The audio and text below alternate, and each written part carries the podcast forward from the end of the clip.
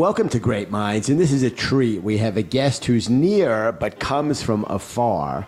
He's an old friend of ours, has been part of our Advertising Week APAC family since we launched in the great city of Sydney back in 2018. We were thrilled to have him here with us in New York this year at Advertising Week. And John, we bumped into each other quite a few times, which was a treat.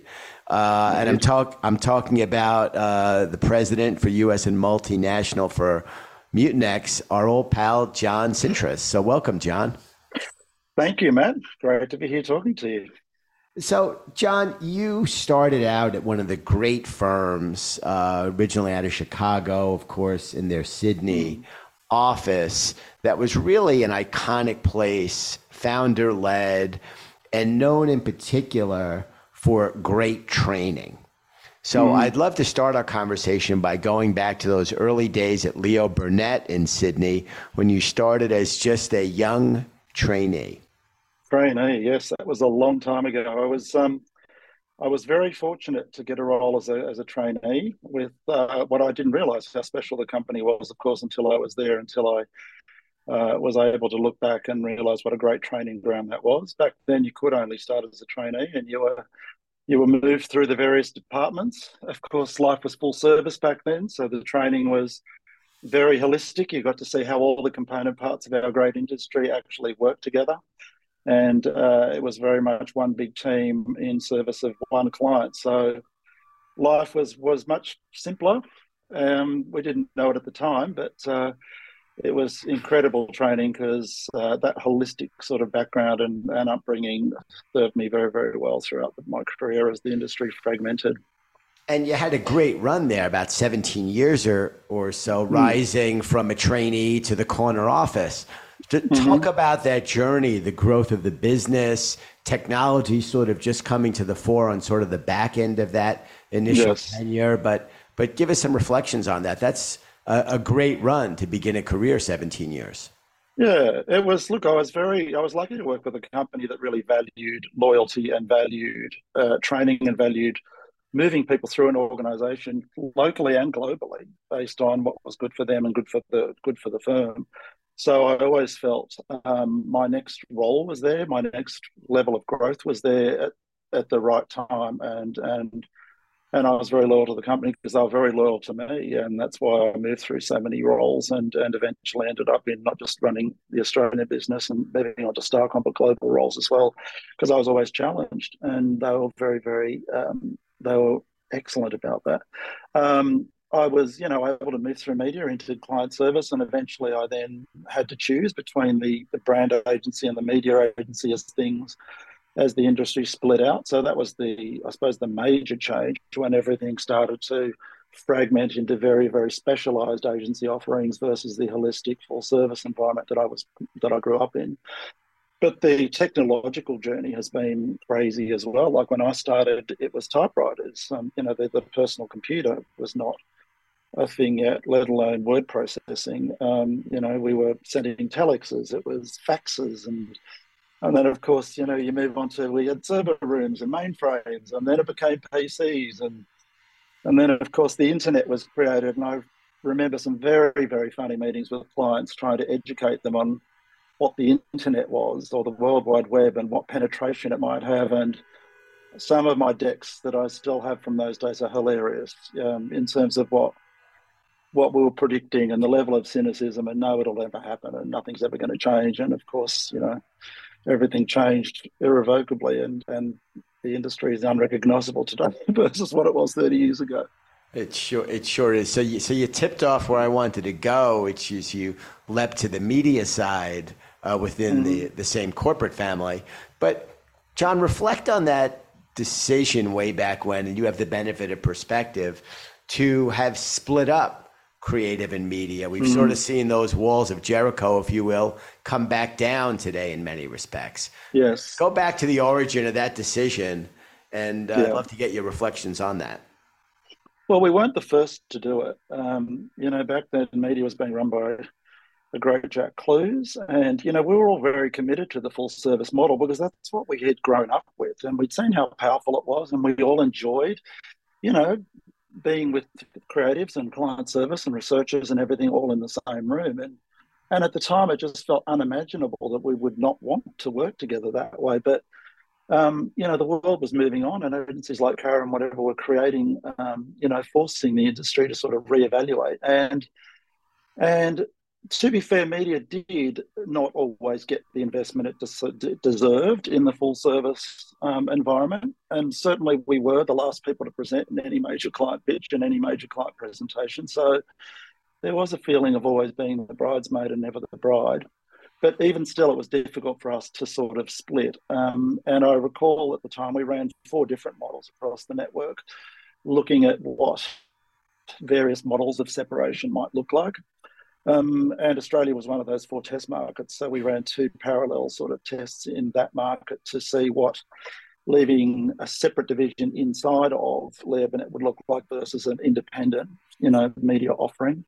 And in the end, the you know, after about a year of testing, the decision was made that you know Starcom would be created and it would roll out as a separate entity of of what was then BCom3 globally, and that's what happened. But but at that time, for me, I had moved into a general management role, you know, running major clients through APAC. And um, so I was then faced with that difficult decision of do I stay with a brand agency or a creative agency, whatever you want to call what was left, um, and not have media, which I was very passionate about, or do I move to media um, and then not be involved in you know brand strategy and creative strategy that I was equally passionate about? So that was a very difficult decision, a very interesting tug of war between uh, my boss at the time and, and Jack Klues at the time, who took me aside and and and convinced me that media was absolutely the future, and we had lots of great plans for investment and growing the Starcom brand. And I made that decision to move back to Starcom and and run that uh, in Australia, help it launch, and then ultimately move into global roles, which has been,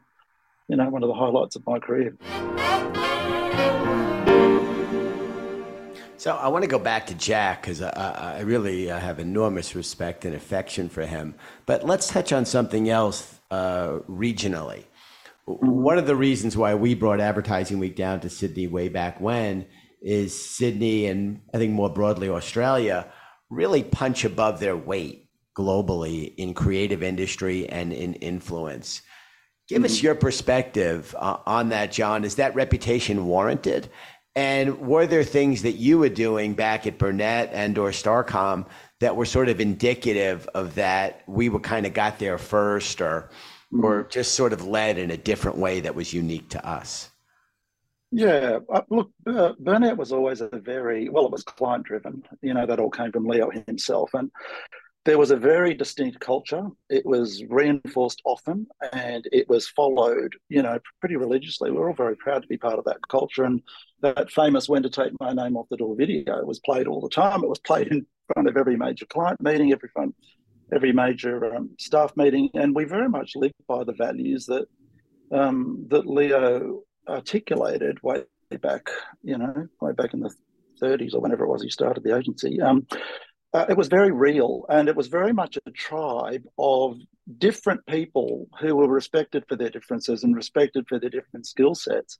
And everyone worked really hard but it was also a tremendous amount of fun and it was very collegiate um, and very aligned in terms of what we're all there to do together. Um, i think you know that was my first experience of culture eating strategy and culture banking. It really was very very distinctive. So we we were always there to back each other. So that was tremendously um, important. But then we, we were prepared to innovate. I remember the most distinctive thing we did as things were getting interesting is we created brand teams back in Australia, which, you know, was the radical idea that all the creatives didn't sit together and all the media guys didn't sit together and all the client service guys didn't sit together, but we clustered in what were the first client teams where we had the various disciplines sitting with each other and, and you know working physically in collaboration as well as um, you know in the notion of being working on a client. So so that was in its day quite radical and and I think tremend- uh, contributed tremendously to to our success back then in the must have been the 90s I suppose when that was happening. Um, yeah, and of course then you know when media split off that all changed again and then there was more innovation required and more different things to work out and ways of working. But but Australia as a as a as a nation, I suppose, because we grew up with that very very holistic CrossFit mentality, um, we were able to appreciate the impact that what we did might have on other people in, internally and also in clients. That helped. But we also had a hunger to be innovative and to sort of try different things. And because we were a smaller market, not less sophisticated, but smaller, we were, I suppose, we were able to sort of tear things away and sort of try new things. And then we became a little bit of a laboratory for scaling stuff globally. I mean, I, I love taking on that role in Australia and sort of being doing skunk work, if you like, for, for, the global network. And ultimately, that's how I ended up being moving into global roles and being offered global roles, heading up product and strategy, because so much of the you know the new thinking had been tried and tested in Australia. Uh, that's a great answer. So, John, you did rise as you just tipped to global roles but had some great people along the way to guide you. One of them you mentioned earlier. Can we talk a little more about Jack Clue? Such a terrific guy. Mm-hmm. He's a terrific guy. Jack was, um, well, he's a great leader. I'm still in touch with Jack. Um, and frankly, most senior people that work with Jack are still in touch with Jack because because he did have such a profound influence on them. And and again, he was a real people-led cultural leader. Like he espoused the values of Leo as much as anybody did. And in many ways, those values were taken through into Starcom and what became Starcom Media Group, Group and eventually VivaKi and all the other manifestations. That, that culture stayed um, with the new organisation as it, as it morphed. And the tribe sort of changed TP, but it didn't, the nature of the tribe didn't change. And so much of that was, was down to Jack. Um, you know, he's a great nurturer of talent he was always the last person to leave a bar. You know, he very much um, believed in being with the team and, uh, you know, socializing with the team and supporting each other. He always had time. He was always available, um, which was extraordinary given, you know, eventually that huge role within Publicis that he moved into kept him very, very busy globally, but he always had time for people. And um, you know those values cascaded down through the organisation, and I still I still like to think I live those values today. Great, great, great reflections, and uh, was lucky enough to spend some good time with him. Yahoo used to run when Jerry Yang, the founder, was there. Their big corporate event was in Pebble Beach, and for a mm-hmm. number of years, I ran that for them, and it was all their best clients. And Jack and his wife would always come and uh, he was an he was an easy guy to want to look after, you know, extra special. Oh well, Beth's great too. Like you know, was, they were a great team. Yeah, and yeah. they supported each other, and the fact that so many of the people in the company knew her as well, I think, is testament to what a great partnership that's been. Uh, uh, absolutely. So, John, uh, along that journey from trainee to leading in your home nation to leading globally, great brands between Burnett and mm-hmm. Starcom and Publicis, ultimately IPG media brands as well. Mm-hmm. You, you mm-hmm. worked on some great, great pieces of business. Are there any particular clients or projects looking back over that big body of work that you remember completely in a different way, either because something went really right or maybe because something went a little sideways? Oh, that's a Excellent question. It's a bit like asking someone to choose between their children. It's um, there are just I'm, so I'm, many... I'm, giving you a chance to say a least favorite. yeah, yeah. Also, you know. Oh yeah, yeah. Well, that's also that's also challenging. Look, look, there have been there have been incredible highs and and bodies of work that I'm super proud of, and there have been um, you know agency life is challenging as you know, and there have been some horrible no's. I think I think because it's such a personal business, and you know, if you're any good at this industry, I think you're good at it because you put so much of yourself into it, and you are you become personally vested with clients. Many clients around the world, I'm still very very good friends with today. Um, and your it's your own thoughts and expressions and ideas and those of your peers around you that are put into pitches and brand recommendations and whatever and when they get accepted and when you win, to use that word, it is the most euphoric sort of feeling in the world. And when you lose or when you're not selected, it, it's you know it's like a personal rejection, and that's very very difficult to um, to cope with as well. So it has absolutely been a roller coaster in every sense of the word.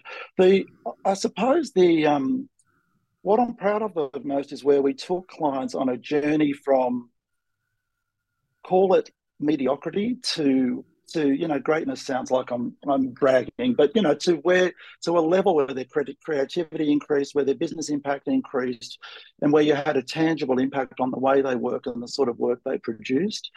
Um, you know, if I had to pick a client um, globally off the top of my head, you know, the Mars relationship for me was really really special. That was a client I worked on out of Australia and ultimately worked on globally that were not really in any shape to win awards um, or to have their work recognized creatively or in a media sense when we first started working with them. And then, you know, some, I don't know, 10 years or so later, I was one of, I think, only five agency people that were on a boat in Cannes um, after Bruce McColl at the time, the global CMO, had accepted the Cannes, you know, Marketer of the Year award. And to have been on that journey over that period and to have helped them to get to that level of, um, of creative and media excellence is something that I reflect on really fondly. But, but it's all those stories where you've worked with people where you've made a purposeful difference, where you've been able to influence an organisation not just in a country but across you know vast geographies, and where people come up to you and just say, you know, thank you for helping us to think differently and helping us to to do things we didn't even know were possible, you know, for our teams. Um, yeah, they're the they're the reflections that I think that I'm that I'm really proud of. Early to the Hall of Fame, still a young man, uh, back in your home mm-hmm. country. It, it all adds up. It's a great story, John. Uh, so Thank let's you. talk. Let's talk about this most recent chapter and an evolution yeah. beyond the big corporate agency and start to make our way to the present day. Mm-hmm. So, yes, my current role, um, I commenced with an Australian SaaS company called Mutinex um, earlier this year. And, you know, it's difficult. You think, what do you do when you've done so much in your career and you've been so blessed to sort of have the roles that you have and the experiences that you have globally? How do you how do you leverage that experience and turn it into something that's actually relevant for today and where the, the industry is going. So, the reason this made sense to me is I've always been obsessed with the value we create and getting recognized for the value that marketing and marketers create in terms of growth and, and driving uh, revenue and the bottom line. And this was a company that really wanted to innovate in marketing ROI and really to help marketers quantify the value they create in real time globally. Um, and this is what the ambition of the company is to, to definitively move media from a cost center to a, to a growth and investment center.